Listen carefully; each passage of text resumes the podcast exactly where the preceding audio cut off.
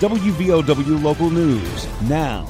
A Sunday morning fire in the Yuma area of Logan County left two firefighters injured.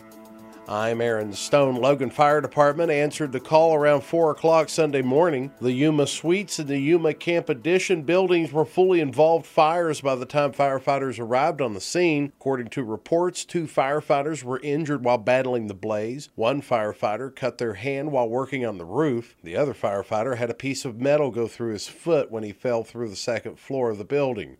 Both individuals were treated on scene.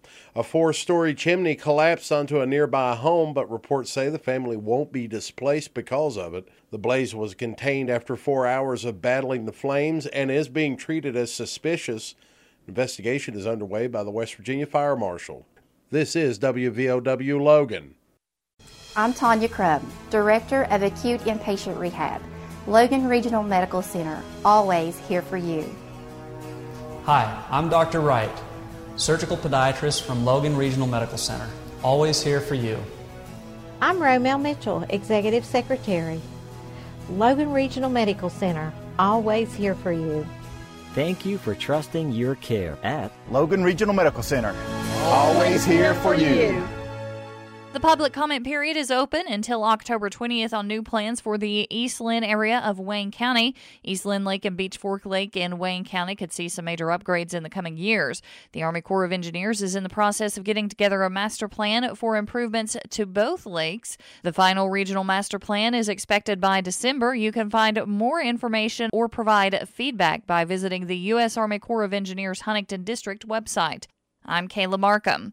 The Logan Health Department reported one additional death attributed to COVID 19 Monday. Health Department Director Steve Browning confirmed the death of a 74 year old male. A total of 127 Logan Countyans has died due to complications from coronavirus. Since Friday, 49 new cases of the virus have been confirmed through laboratory testing. Logan has 172 active cases, 5,021 recoveries, and 127 fatalities. That's a cumulative total 5,320 cases of COVID 19. 17 people are hospitalized. Statewide, active cases stand at 10,500. Active cases in the Mountain State are down 19,000 since peaking less than a month ago, dropping by 64.5% since then. Volunteers recently removed more than 2,500 tires out of the Tug Fork River near Williamson.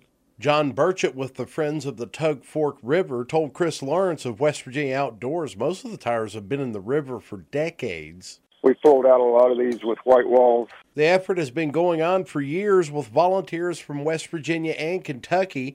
Burchett said dumping still occurs, but the work of the volunteers has already been effective. Bald eagles can be seen flying along the river. Beavers and otters are also spotted from time to time. Moreover, smallmouth bass are becoming plentiful once again in the Tug River. The cleanup effort is in its third year. Facing Hunger Food Bank will conduct a mobile distribution event Tuesday in Williamson. The food pantry will be available between 1:30 p.m. and 3:30 p.m. tomorrow at the Williamson campus of Southern West Virginia Community and Technical College. Landau Eugene Murphy Jr. will be performing this Saturday night in Logan.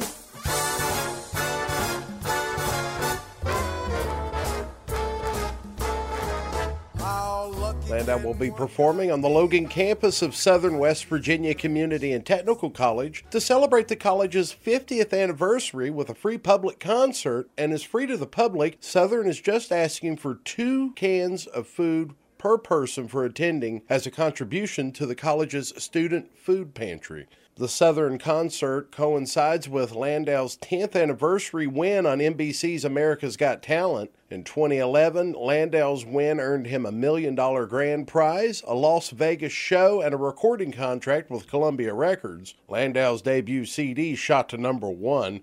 Murphy will be performing every song from his run of wins on America's Got Talent. He will also be throwing in some surprises. The concert kicks off this Saturday on the Logan campus of Southern. Show begins at 7 o'clock. Get local news on demand at WVOWradio.com and on your smart device. This is WVOW Logan. Like the fella once said, ain't love a kick in the head.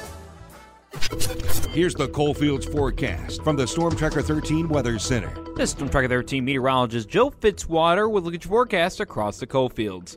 For the rest of this afternoon, we're looking at mostly sunny skies. It's a toasty one out there, folks, as we'll see high temperatures in the mid 80s. For tonight, we'll see mostly clear conditions. A little bit of patchy fog will be possible, just patchy in spots with lows around 60 degrees. And on Tuesday, a weak cold front will pass through that could give us a brief isolated shower, but most of us are dry with high temperatures in the low 80s. For Storm Tracker 13, I'm meteorologist Joe Fitzwater. Listen throughout the day or click on tristateupdate.com for more weather information from the Storm Tracker 13 Weather Center. Your voice, news, sports, weather, politics, the latest information. First, WVOW and WVOWradio.com.